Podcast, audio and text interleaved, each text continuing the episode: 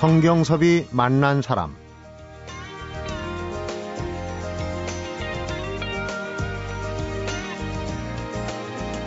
커피는 어떤 원료를 사용하느냐, 어떻게 볶느냐, 또 어떤 방법으로 혼합하느냐에 따라서 그 맛이 달라집니다.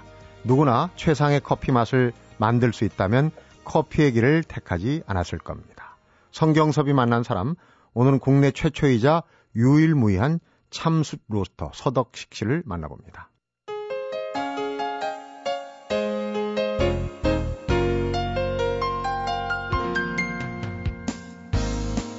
안녕하십니까. 어서 오십시오. 예, 안녕하세요. 네. 오늘 커피 얘기를 좀 한번 청취자분들 궁금증을 시원하게 한번 풀어드리겠습니다.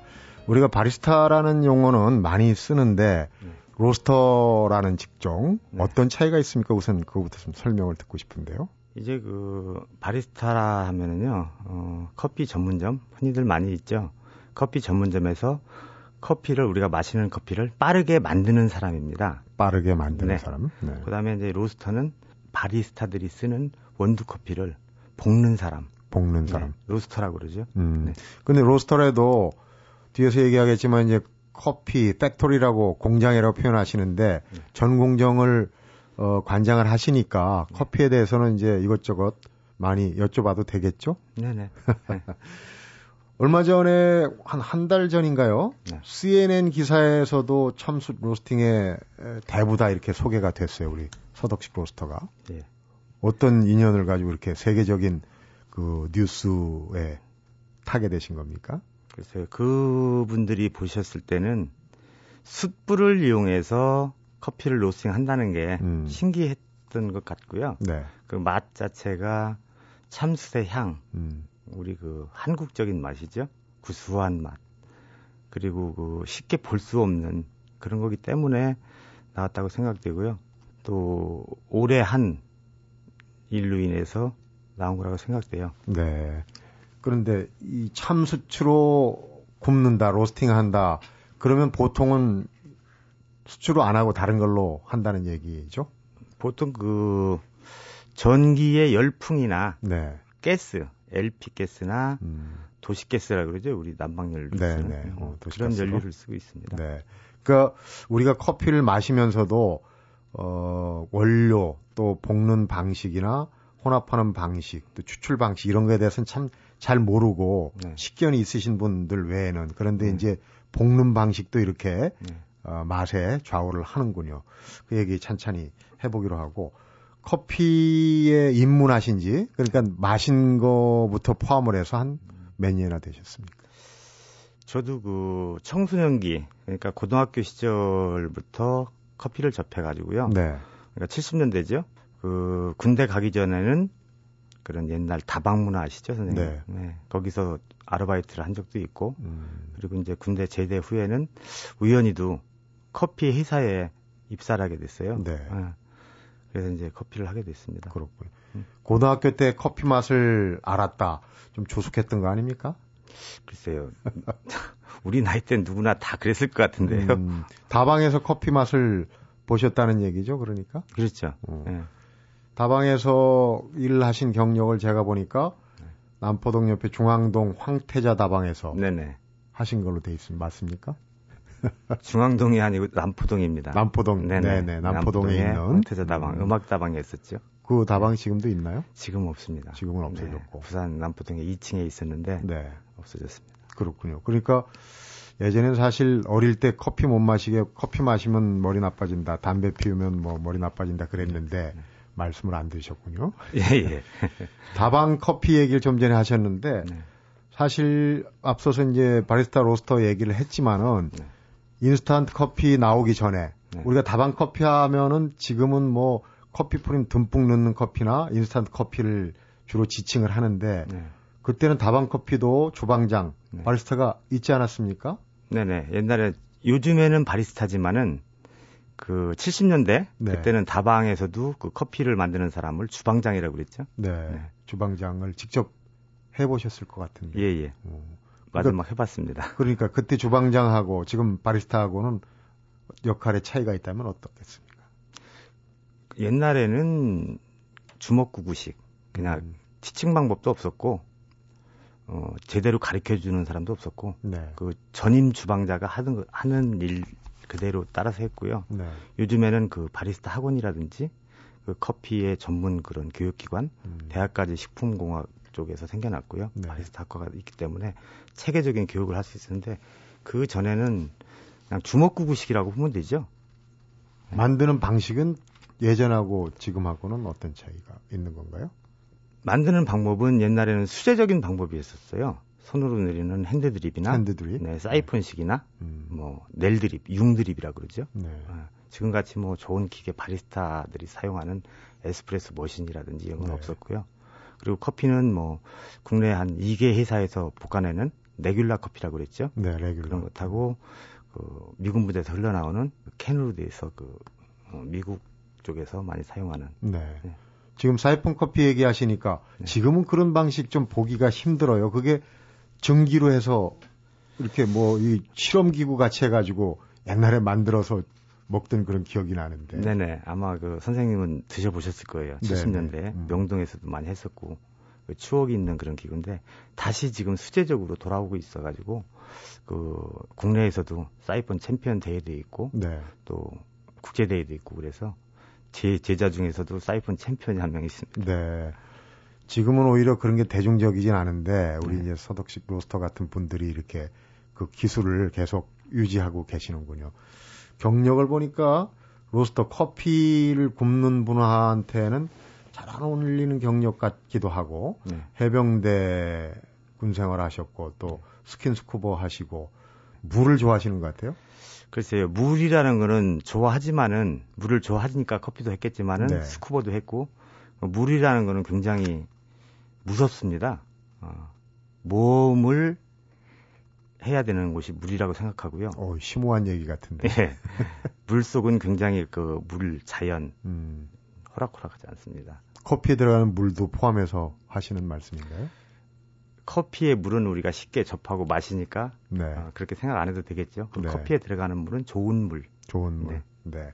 스킨스쿠버 해병대 이런 이제 재능 기부도 열심히 하시는 것 같아요. 쓰촨성 지진 때도 그렇고 태국에 쓰나미 났을 때도 네. 현장에 달려가셨다는 얘기를 들었어요. 예, 예. 그거는 그런 것 같아요.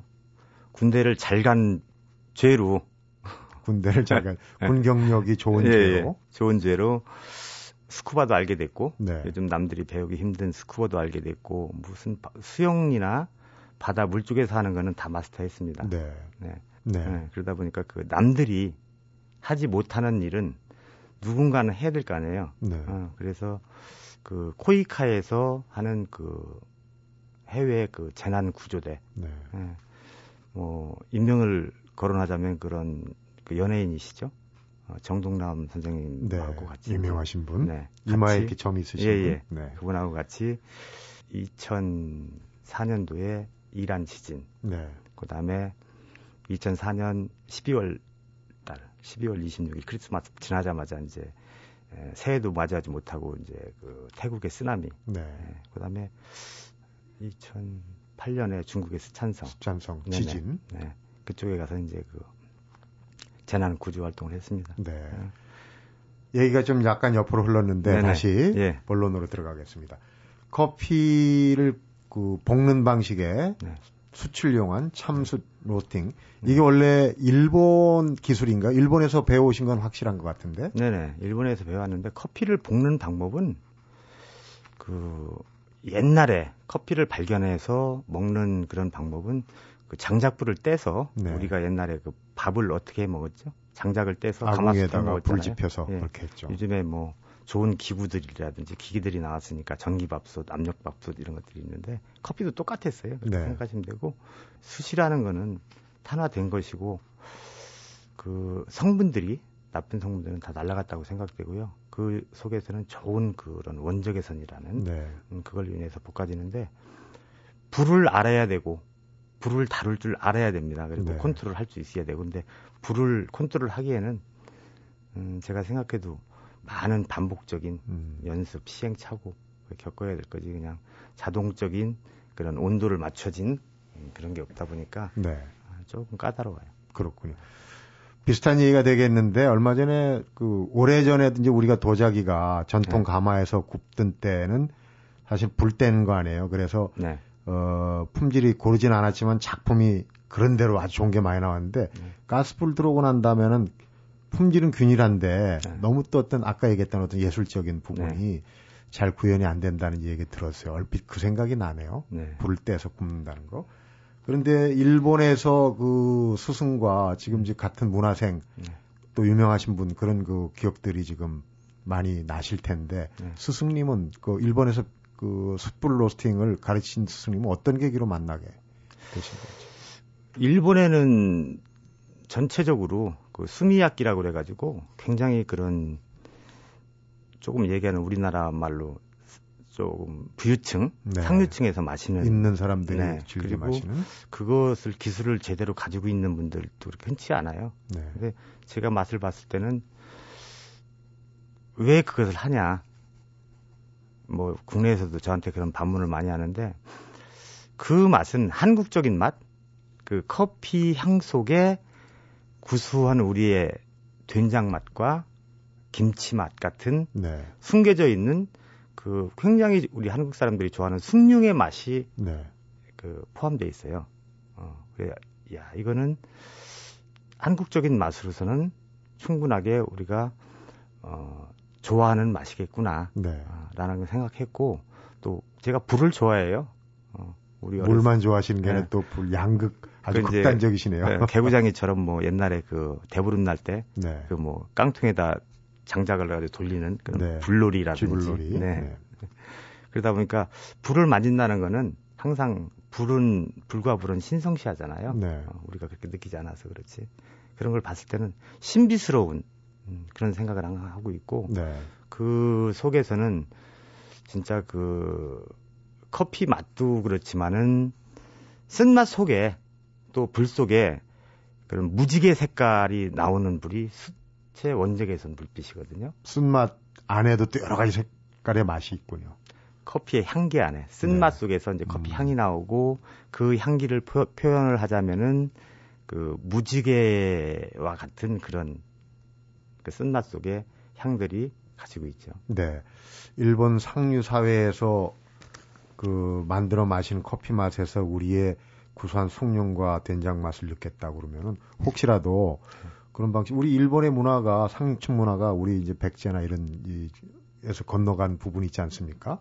그런 거랑도 한번 예, 여담입니다. 한번 연결을 해볼 필요가 있지 않을까 싶고 커피의 이제 장인들 지금 로스터 네. 바리스타들은 어떤 커피를 즐겨 마십니까? 그게 궁금합니다. 장인들은 뭐 제가 뭐 장인일 것까지는 없고요. 좋아하는 맛은 어차피 커피의 맛은 주체가 그 카페인의 맛이고 쓴맛이거든요. 네. 어, 그 부분을 얼마만큼 줄여서 맛있게 만드는 거는 이제 자기의 노하우일 거고요. 네. 어, 기본적인 커피를 마십니다. 어, 때에 따라서는 뭐 저도 없으면은 그냥 뭐 커피 믹스 커피도 마시고. 음, 어. 속칭 다방 커피. 네네.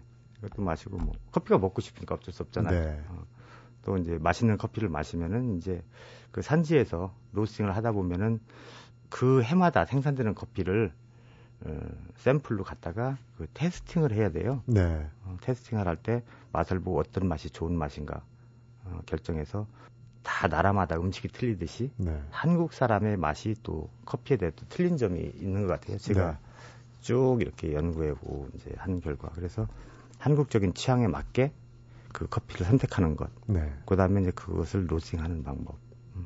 그런 부분을 항상 생각을 하시겠군요. 그러니까 네. 커피 장인들은 커피 한 잔을 마셔도 정말 지금 마시는 이 커피보다 더 맛나게 만드는 방법은 뭘까 이런 걸 항상 머릿속에 담고 계실 것 같아요. 그 덕분에 또 우리가 맛있는 커피를 먹는 것 같고요. 성경섭이 만난 사람 오늘은 30년 커피 외길 인생 칼디 대표 서덕식 로스터를 만나보고 있습니다.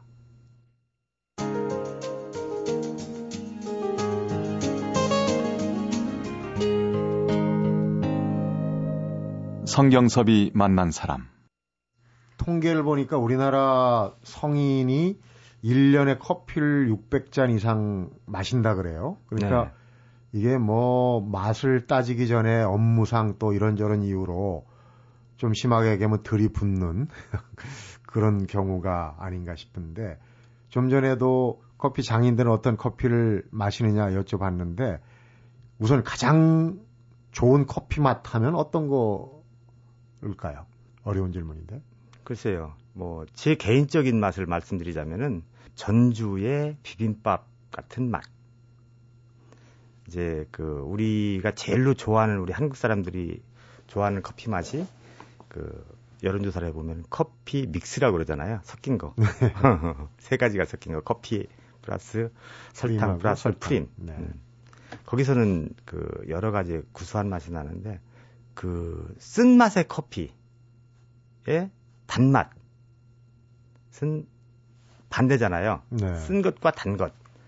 거기에 밸런스가 맞았을 때 최상의 커피라고 저는 생각하고 있거든요. 아, 쓴맛과 단맛이 밸런스. 적절하게. 네. 그건 또 사람의 기호에 따라 달라질 수도 있어요. 다르겠죠.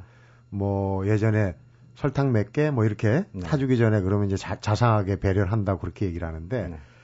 그러면은 네. 이런 커피 맛은 좀 안 좋다. 어떤 게 있을까요?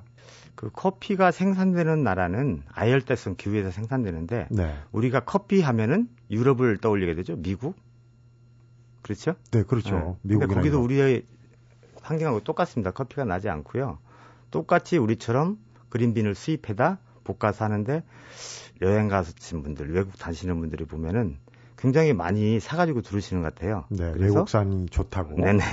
오래된 커피, 예, 갓 구운 빵처럼 바로 로스팅한 그런 우리 요즘에 많이 그런 동네 그 뒤에도 많이 생겨났고 네. 아파트촌에도 많이 생겨났는데 그런 데서 매일매일 진짜 볶은 빵집에서 사가는 빵처럼 커피도 그런 시대가 왔는데 외국에서 아직도 사오시는 분들 음. 오래된 커피를 마시는 거는 거기에 그런 나쁜 맛들 찌든 맛이라든지 나쁜 향 네. 음, 그런 게 나쁘다고 생각하고 있어요 나쁜 네. 커피라는 거는 바로 가까운데 신선한 걸 두고 제 얘기가 맞는지 모르겠습니다 얼마 전에 그 헤이즐넛, 네. 개암나무 향 아닙니까? 그게 네. 오래된 향을 어떻게 무마시키려다가 보니까 집어넣은 건데 음. 그게 헤이즐넛으로 탄생했다 이런 얘기가 있는데 맞습니까? 맞습니다. 그 개암나무 열매의 향 같으면 좋을 건데요.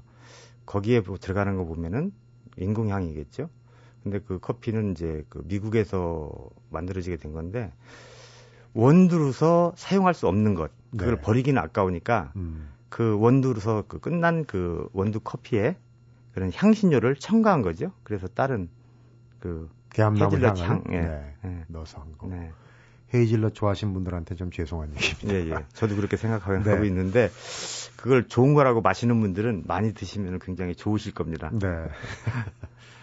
그러면은 다시 커피 얘기입니다. 이게 이제 원두 얘기를 한번 해볼까요? 원두가 그러니까 미국이나 유럽은 아니고 네. 원래 아열대 지역이라고 그랬습니까? 그렇죠. 적도에서 네. 나는 생산되는 아열대성 기후에서. 아열대성 기후에서. 네. 나는 그러니까 그 원두, 생두의 이름을 딱 들으면 거기에 이력이 다 들어가 있다는 얘기가 있어요. 그렇죠. 네. 커피의 그 이름이 붙여진 거는 국명, 그 다음에 지명, 네. 출하 항구명. 예를 들어서 콜롬비아 하면은 콜롬비아 커피. 네. 네. 그다음에 브라질 하면 브라질 커피. 음. 그 다음에 이제 브라질 세라도라든지 또 콜롬비아 하면은 라리노라든지 음. 그런 게 있고 출하 항구명을 따지는 거는 모카. 아, 모카라는 거는 그 이디오피아의 모카 항을 얘기하는 거거든요. 네. 어, 출하된 항구명. 그 다음에 브라질의 산토스 항구. 음. 뭐 이렇게 국명과 지명과 출하 항구명으로 그 이름이 붙여지고요. 네. 그 우리나라 그 농산물하고 똑같아요. 우리나라 그 쌀을 보면은 뭐 지역별로 나는 쌀의 이름이 붙여지잖아요. 네, 여주 쌀 뭐 네. 이런 거. 그리고 종류가 세 가지로 나눠지고요. 아라비카종 우리가 이제 원두 커피로 마시는 음, 그런 종류의 아라비카종이 있고 그 아라비카종은 좀 높은 지대 음. 그러니까 해발 보통 1000m 이상 그다음에 이제 그 카네프라 종이라고 해가지고 로부스타라고 그러죠. 인스턴트 커피를 만드는 네. 그런 원료 그 로부스타 종이 있고요. 그다음에 리베리카라고 그냥 야생 커피 음. 뭐 이런 것들이 제일로 많이 쓰여지는 게 저희는 그 로부스타고요. 로부스타 중에서도 여러 가지 나눠지는데 로부스타 커피가 제일 원두로 저는 많이 사용하고 있고 맛있는 것 같아요. 네. 어, 그다음에 로스팅하는 방법에 있어서도 어, 고온 높은 온도에서 로스팅하는 것이 있고 그다음에 이제 저온 배전 네. 낮은 온도에서 로스팅하는 방법이 있고 또 더블 배전이라고 그래가지고 두 번 로스팅하는 게 있고 네, 두번 굽는 거. 그래서 이제 그, 그, 그 방법을 사용하는 방법이 에스프레소 머신용이냐 아니면 핸드 드립용이냐 음. 아니면 이게 사이폰용이냐 뭐 가정에서 그 추출해 먹는 그 추출 기구용이냐 네. 이런 거에 따라서 로스팅 방법은 달라지고요. 네. 추출의 방법도 마찬가지로 그런 바리스타들이 하는 머신을 의해서 자동으로 이렇게 추출되는 그런 기구, 그 다음에 수제적인 방법에 의해서 하는 핸드 드립, 네. 융 드립, 그 다음에 이제 그 사이폰식, 네. 뭐 이런 방법으로 나눠지고 있습니다. 보통 기계로 하는 게 이제 에스프레소. 네. 그렇죠. 에스프레소를 추출해서 그거를 이제 어떤 커피로 만드느냐 해서 이제 다양한 커피가 나오는 거. 네. 그런 거죠. 네. 그 로스팅 그 커피를 볶는 방식에 따라서는 어떤 맛 차이가 나오게 되는 겁니까 커피에? 그 로스팅 방법에 있어서는 총 그 로스팅의 8단계라고 나눠지는데 거기서 네. 이제 우리 한국말로 줄여서 얘기하면은 약하게 볶는 약배전이 있고 네. 약볶음이죠. 네. 어, 배전이란 건 이제 한문 용어입니다. 볶는다는 네. 거. 네. 약하게 볶은 것, 그다음에 중간 볶음, 강한 볶음 이렇게 나눠지는데 약하게 볶았을 때는 신맛과 향기가 굉장히 많이 나오는데 그런 약간의 우리 한국 사람들이 싫어하는 쓴맛과 구수한 맛은 안 나고요. 네. 어, 커피가 이제 잘 익었다라고 생각되는 이제 중간 볶음, 음. 음, 중배전 거기서부터는 이제 쓴맛부터 일어나기 시작해서 커피가 가지고 있는 그 향미가 굉장히 풍부해지죠. 네. 네. 그다음에 이제 그 강한 볶음, 최고 강하게 볶아진 것은 우리가 쉽게 먹는 그 이태리 커피를 지칭하면은 에스프레소는 네. 쓰잖아요, 진하고. 어, 그런데 이제 농축된 커피 가까운 그런 진한 건데 거기에 물을 타면은 아메리카노. 네. 거기에 우유를 섞으면은 카페 라떼. 라떼. 네. 라떼가 이제 우유. 네, 우유가 들어간 거. 네. 네. 그런 쪽으로 이제 그 뭐 크림이 들어갈 수도 있고. 음. 마키아토라는 얘기도 또 나와요? 예. 마키아토도 마찬가지입니다. 라떼보다는 진한 커피에 네. 뭐 우유 거품이 올라간 것. 음, 네. 정리가 되는군요. 그러니까 네. 굽는 것도 아까 이제 가스불하고 숯불, 네. 그 숯불 로스팅 이제 우리로 치면 숯불구이네요. 그렇죠. 숯불구이. 네. 그러면 로스팅 중에서 숯불을 이용했을 때는 아까 그 맛의 기준으로 본다면 네. 맛의 기준으로 본다면 그 구수한 맛과 커피의 3요소 신맛, 단맛, 쓴맛 네. 네, 이걸 다 가지고 있어요. 근데 어, 일반적인 커피에서 느낄 수 없는 한국 사람들이 제일 좋아하는 음. 숭늉의 구수한 맛. 숭늉의 구수한 네. 맛. 그리고 커피 성분 중에서는 한 성분이 700여 가지가 된다고 그러는데요. 저도 그걸 다 느낄 수는 없고요. 치대의 그런 향미를 느낄 수 있는 그 마셨을 때 입안에서 맴도는 그런 향미가 아마 눈앞이 아른거리는 그 무지개의 색깔처럼 떠오를 겁니다. 우리는 계절적인 특징이 좀 뚜렷하지 않습니까? 그래서 사실 세계 여러 나라 극지나 또 그 열대 적도나 또 우리나라 같은 사계절이 뚜렷한 기후나 이 커피를 관리하거나 또 볶거나 또 추출해내는 데 따라서 조금 애로사항이 있을 수도 있겠어요. 맛을 말하자면 균일화 하는데. 네, 그래서 이제 그 사람은 자연에서 살고 그 우리 같이 사계가 뚜렷한 데는 그, 그 계절에 맞는 옷을 입어야 되고 그 계절에 맞는 음식을 먹어야 되고 그런 것처럼 네. 커피도 어, 제일 로싱하기 힘든 때가 어, 우기 때, 장마철, 그 다음에 이제 혹한기 때, 예, 그때가 좀 힘들고요. 네. 요즘 같이 이제 한 4월 달부터 시작해서 봄, 가을, 음. 맑은 날, 예, 봄에도 그렇고 가을이 제일 좋은 것 같아요. 네. 우리가 그 아궁이에 불을 떼본 사람은 이해를 하실 거지만은 바람이 부는 날은 아궁이가 그 연기가 역류합니다. 불 조절이 안 되는 안 되죠. 음. 네, 그런 것들을 잘 계산해서 저는 될 수 있는 대로 그런 이제 경험으로 생각해서 내일 날씨가 흐리다 또 엄청 추워진다 네. 그러면은 미리 나가는 양을 예상해서 로스팅을 해놓는 방법을 선택하고 있습니다. 그렇고요. 바람 불고 비 오고 흐린 날도 사실은 커피가 좀 땡기는 날씨인데 제 맛은 커피의 원래 제 맛을 얘기는 좀 힘들다는 얘기. 그러니까 바리스타나 음. 로스터들이 좀 고생스러운 날이 되겠군요. 어, 그런 거 말고도 이제 그 블렌딩이라고 그래서 커피의 종류를 또 원두를 어, 섞어서 이렇게 맛을 내는 흡사 그 위스키도 blended 위스키가 있지 않습니까? 네. 그런 그 기법도 있다고 그러더라고요. 네, 예. 그 커피의 맛은 그 어떻게 보면 정리가 안 되는 것 같아요. 블렌딩이라는 것은 각기 다른 나라의 커피를 그 부족한 부분을 채워주는 거예요. 네. 어, 즉 쉽게 표현을 하면은 그림을 그리는 것. 다섯 가지의 색깔을 가지고 그림을 그리는 것과 네. 아니면 음악으로 가면은 연주를 하는 것. 거기에 뭐 그 음이 거기에 부족한 부분을 채워준 여러 합주를 가지 하느냐? 합주를 하느냐 네. 음. 아니면 오케스트라냐 그렇듯이 그 한 가지의 커피를 정해놓고 좋아하는 커피를 정해놓고 거기에 부족한 것을 향미라든지 네. 뭐 쓴맛이라든지 바디감이라든지 이런 걸 채워서 섞어주는 것이죠 블렌딩이라는 음. 그래가지고 맛을 만드는 겁니다. 근데 그 블렌딩의 맛은 결정된 것은 없고요. 그 커피의 블렌딩의 맛은 끝이 없어요. 무한정이겠죠. 그때 그때 달라요군요. 그야말로 네, 무한정이겠죠 맛이. 네. 다섯 가지 커피로 250여 가지의 맛을 낼 수 있다 이런 글을 본 적이 있어요. 바둑의 묘수하고 시줄 날줄 그 바둑의 묘수도 무궁무진하지 않습니까? 네. 그 비슷하다는 생각이 좀 듭니다. 성경섭이 만난 사람 오늘은 서덕식 참숯 로스터를 만나보고 있습니다.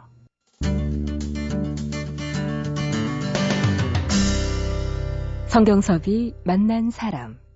요즘 뭐 그 브랜드 커피점 젊은이들한테는 아주 인기인데 아무래도 어 선택을 할 때 바로 생도를 갓 볶아서 해주는 커피가 제일 맛이 있다 하는 거는 꼭 알아두셔야 될 것 같고 어 지금 서덕식 로스터 같은 경우도 이름을 걸고 하려면 이제 직접 내 손이 닿아야 된다 그래갖고 이 체인점을 내시진 않고 직영으로 지금 두 군데만 하고 계시지 않습니까? 네.